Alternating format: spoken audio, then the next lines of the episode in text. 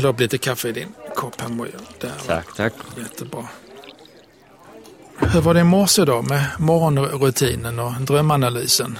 Mm, Då gick jag och min partner, min fru, igenom de frågor som man grubblar över. Det är fascinerande. Detta gör ni varenda morgon från 06.15 till 07.00. Ja, innan vår dotter stiger upp. Det handlar om frågor som en gång i tiden så, som jag lärde mig från um, Pythagoras, som han då postulerat och sagt.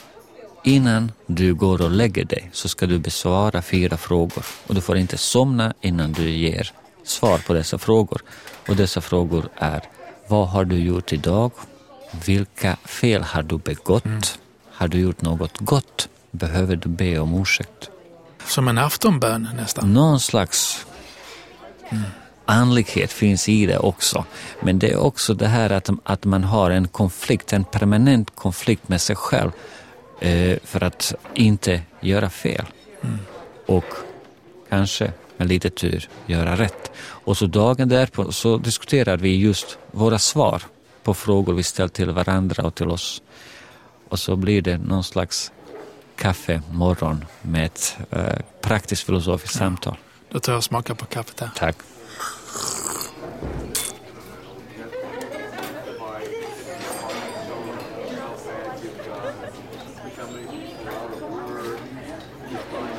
Då kan vi ju välkomna våra lyssnare. Självklart. Välkomna till Mångfaldspodden. Med Aldo och Mojo. För inte så länge sedan så läste jag Karin Boys bok Min europeiska familj sedan 35 000 år, eller vad den heter. Och eh, då talar man ju riktigt eh, långt tillbaks i tiden när det handlar om människosläktet. Man talar om eh, samlare och jägare folk, men man talar också om de som kom med jordbruket. Och där är då en idag levande konflikt huruvida eh, samlare och jägare gick över till lantbruk eller det importerades. Och eh, DNA-forskningen pekar på att den kom utifrån. Och att de här folken, samlare och jägare för sig vid kusterna, lantbrukarna inåt landet, levde sida vid sida. De integrerades inte. Det var ett vi och dem, men man hittade en respekt och det pågick under mycket, mycket lång tid. Så detta tyder ju på att det är någonting eh, inneboende hos människan. Ska ett eh, mångfaldssamhälle fungera, då måste man ju jobba med den sidan och den eh, Ja. begränsningen. Är, är. Ja, Eller hur? absolut. Så förmodligen är en fråga som vi alla borde reflektera över. Vilka är vi och de andra inom de institutionerna vi verkar inom? För jag har ju erfarenheter av en fredlig samexistens i ett mångkulturellt samhälle. Och sen upplevde jag också detta samhälles kollaps. Ja. Jag kommer från Bosnien, ex-Jugoslavien. Jag har framförallt en fråga som jag fått från mina erfarenheter som jag, ett av mina stora kunskapsintressen var och är hur och på vilka grunder kan ett mångkulturellt samhälle fungera? Vilken är den viktigaste beståndsdelen som du ser det? Förmodligen är det så, man kan ju börja från som du sa också nu, det fanns ju under vissa perioder inom det ottomanska riket, inte minst i Bosnien, möjligheter för en fredlig samexistens. Det hade vi också under perioden när det gäller Tang-dynasti i Kina mellan 600 och 900-talet. Under kejsar Akbars mogulsvälde i Indien på 1500-talet, i Andalusia fram till Ja, du har 1492. många spännande exempel där. Och det de lyckas med, alla dessa olika mångkulturella miljöer, när de var framgångsrika och de var fredliga, så har de lyckats med att ta itu med dogmatism, fundamentalism och framförallt inte tillåtit att en majoritetsgrupp dominerar andra genom sin livsform, det vill säga genom sin kultur, sitt språk. det? Hur de- gjorde de? det är förmodligen så att man arbetat med två saker. En sak handlade om att eh, diskutera och samtala sig fram till frågan vilka förmågor och dispositioner måste var och en som bor i ett mångkulturellt område ha för att lära sig att leva tillsammans. De såg också till att samhällsstrukturer och makten på olika sätt, inte bara den politiska Ja. makten, Ja. speglar den mångkulturella befolkningen. Det finns många exempel på där mångfaldssamhälle naturligtvis har haft sina konflikter och friktioner. Men det har ändå varit framgångsrika samhällen. Vi talar ju om eh, erfarenheter från Bosnien, Emojo, mm. och varför man fick det att fungera. Och det innebär att folk måste ha träffats. Var träffades de? Ja, när det gäller Bosnien så är det framförallt att folk träffades eh, över en kopp kaffe, ja. på barer. Kommer en muslimsk företrädare och träffar en serbisk ortodox över en eh, kopp turkiskt kaffe? Ja, visst, så är det det som vi måste också åstadkomma här ja. och nu i ja. den här malmöitiska kontexten. Och sen har tror... vi sådana mötesplatser idag? Det har vi, men du vet som man säger, bra är bättres största fiende. De kan utvecklas. Det finns en undersökning från um, en forskargrupp vid uh, universitetet i Leipzig från 2014 och jag tar det här för att exemplifiera det här inte enbart handlar om flyktingtoppen vi hade 2015-2016. Och de har ju årligen eh, ett uppdrag att undersöka attityder hos den tyska befolkningen. Och i den undersökningen från 2014 så kommer de fram till att 55,9 procent av de tillfrågade anser att romer är särskilt benägna till kriminalitet. 36 procent alltså eh, av de tillfrågade ja. vill inte ha invandrare om de är muslimer. 13,2 procent anser att tyskar är av naturen överlägsna andra folkgrupper och 9,2 procent anser att de behöver en ny Führer. Mm. Och det är ju nästan 70 år efter andra världskriget. Ja.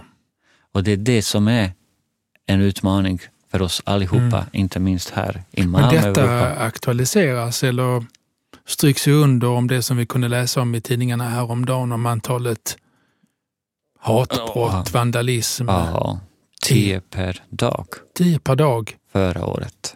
I Tyskland. Ja, och det är ju verkligen något som på minnessten, Freuds minnessten, på minnesmärke för Sigmund Freuds park i Wien, så står det förnuftets röst är svag. Och han har rätt. Så det, är ju, det räcker med ett par år eller ett par decennier så det här humanistiska arvet förloras. Mm. Och det är ju att likna vid ett slags sammanbrott, i alla fall en allvarlig kris. Ja. Eh, vad är det som har gått galet? Finns det någon särskild grundsten som har ryckts bort och i så fall vilken?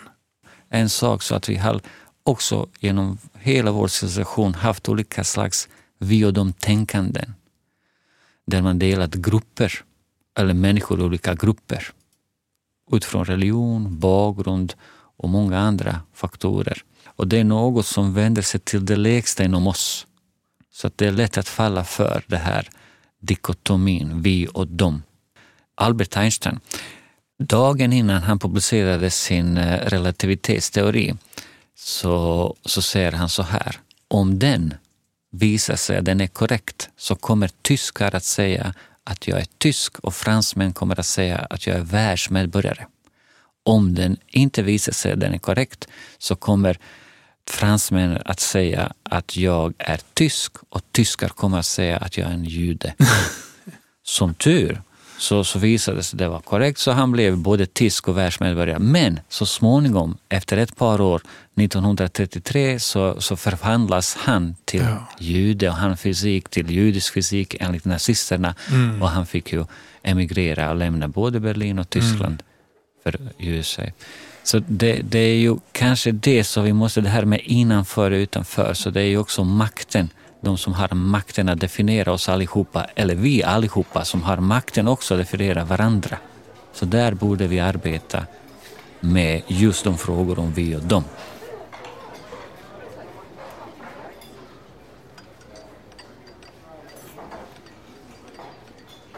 Aldo, du har ju också interkulturella erfarenheter.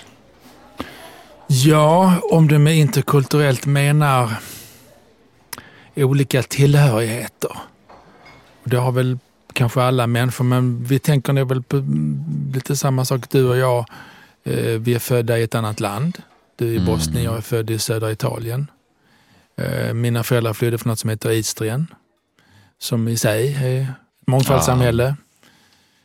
Tysk kultur, kroatisk kultur, slovensk kultur, italiensk mm. kultur minst tre olika språk, om inte fyra, och väldigt distinkta regionala dialekter. Liksom. Så att det är, det är en mosaik mm. av väldigt mycket.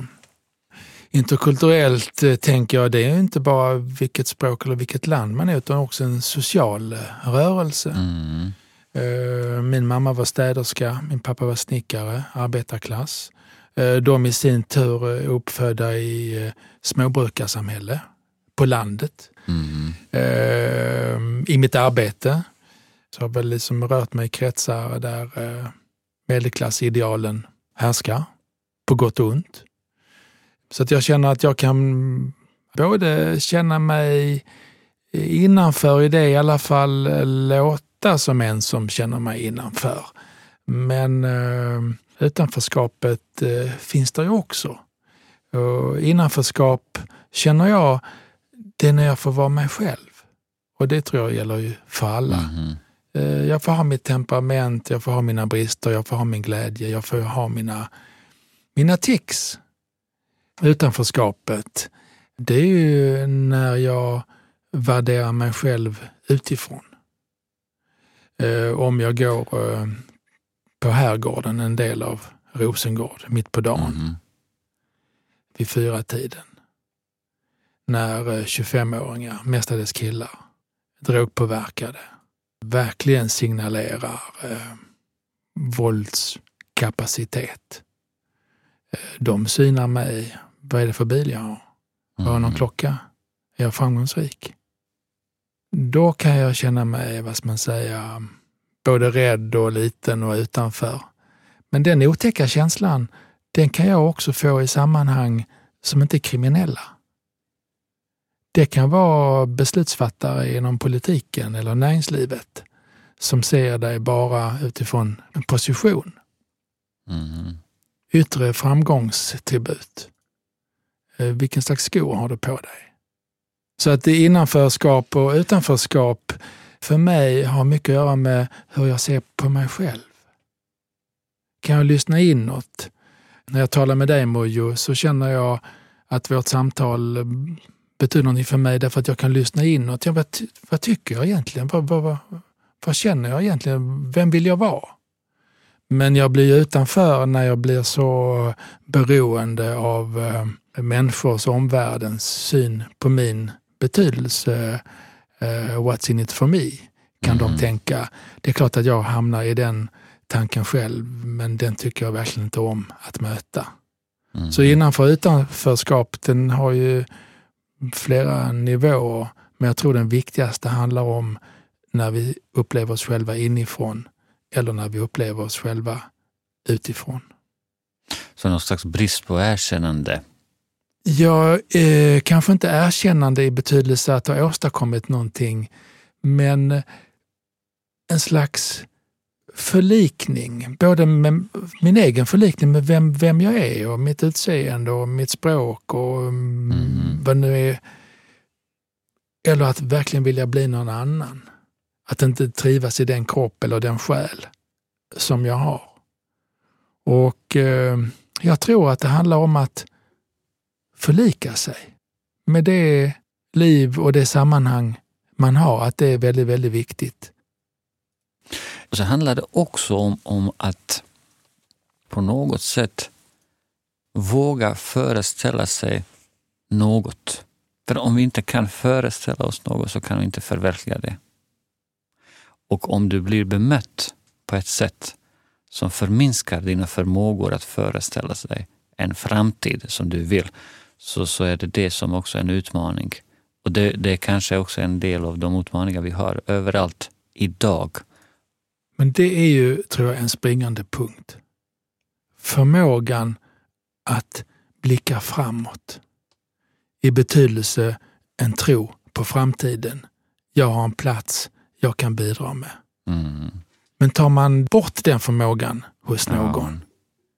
då är den personen eller den gruppen illa ute. Men ser du några exempel på det, att framtidstron tas bort? Jo, det är ju så att eh, inte minst eh, i och med att jag arbetar på ett romskt informations och kunskapscenter och arbetar ytterst med romska minoritetsfrågor och mänskliga rättigheters frågor, så upplevde jag då 2013 i samband med romaregistret, så när det avslöjades att det finns ett romaregister inom polisen som då totalt tog från romer hoppet och tillit till samhället. Vad gör det med en människa? Jag tror det här handlar mycket om att man signaliserar, eller ger signaler att ni hör inte hemma här. Och om det finns något som är farligt för en människa på ett personligt plan är det att någon då ger signaler att du inte hör hemma trots att det enda du har är det här, här och nu. De signalerna ser jag inte bara här när det gäller romer utan det ser jag också utifrån någon slags etnonationalism som är på renässans i Vitryssland, Ryssland, Turkiet, Ungern, Frankrike, Holland, inklusive här, USA inte minst. Där olika makthavare pekar på olika grupper som då enligt dem inte hör hemma om de inte antingen assimileras eller kringgår sitt språk eller sin kultur. Så är ett universellt fenomen. Men hur får man till motsatsen? Alltså något som bidrar till en tro på framtiden? Förmodligen att vi alla, både i våra privata, personliga, individuella liv, men också inom de organisationerna vi verkar inom, ständigt ställer upp för de som är olika oss när det gäller kön, religion, bakgrund, sexualitet, mm. livsstil, geografi mm. och så vidare. Men du som arbetar med romska perspektiv och människors rättigheter. Vad är det viktigaste bidraget som du ser det när det handlar om bidrag till tro på framtiden? Det viktigaste var förmodligen det att vi från början började samtala med romer och få dem, ge dem makten att definiera sina behov, sina livsvillkor och sina önskningar. Så det är återigen ett samtal med romer på lika villkor. Det är de som har då makten över frågan. Och kanske är det det också som samtalets eh, viktiga funktion är. Hanna Arendt säger, eller hon definierar våld som frånvaro av samtal, diskussion och att inte räkna in med konsekvenserna. Tack. Mm. Svartgalla. Mm. Gott. Du har hört Mångfaldspodden med Aldro Iskra och Mujo Halilovic. Mångfaldspodden är ett samarbete mellan Open Skåne och Romskt informations och kunskapscenter vid Malmö stad. Och podden spelades in på Umami Produktion i Malmö.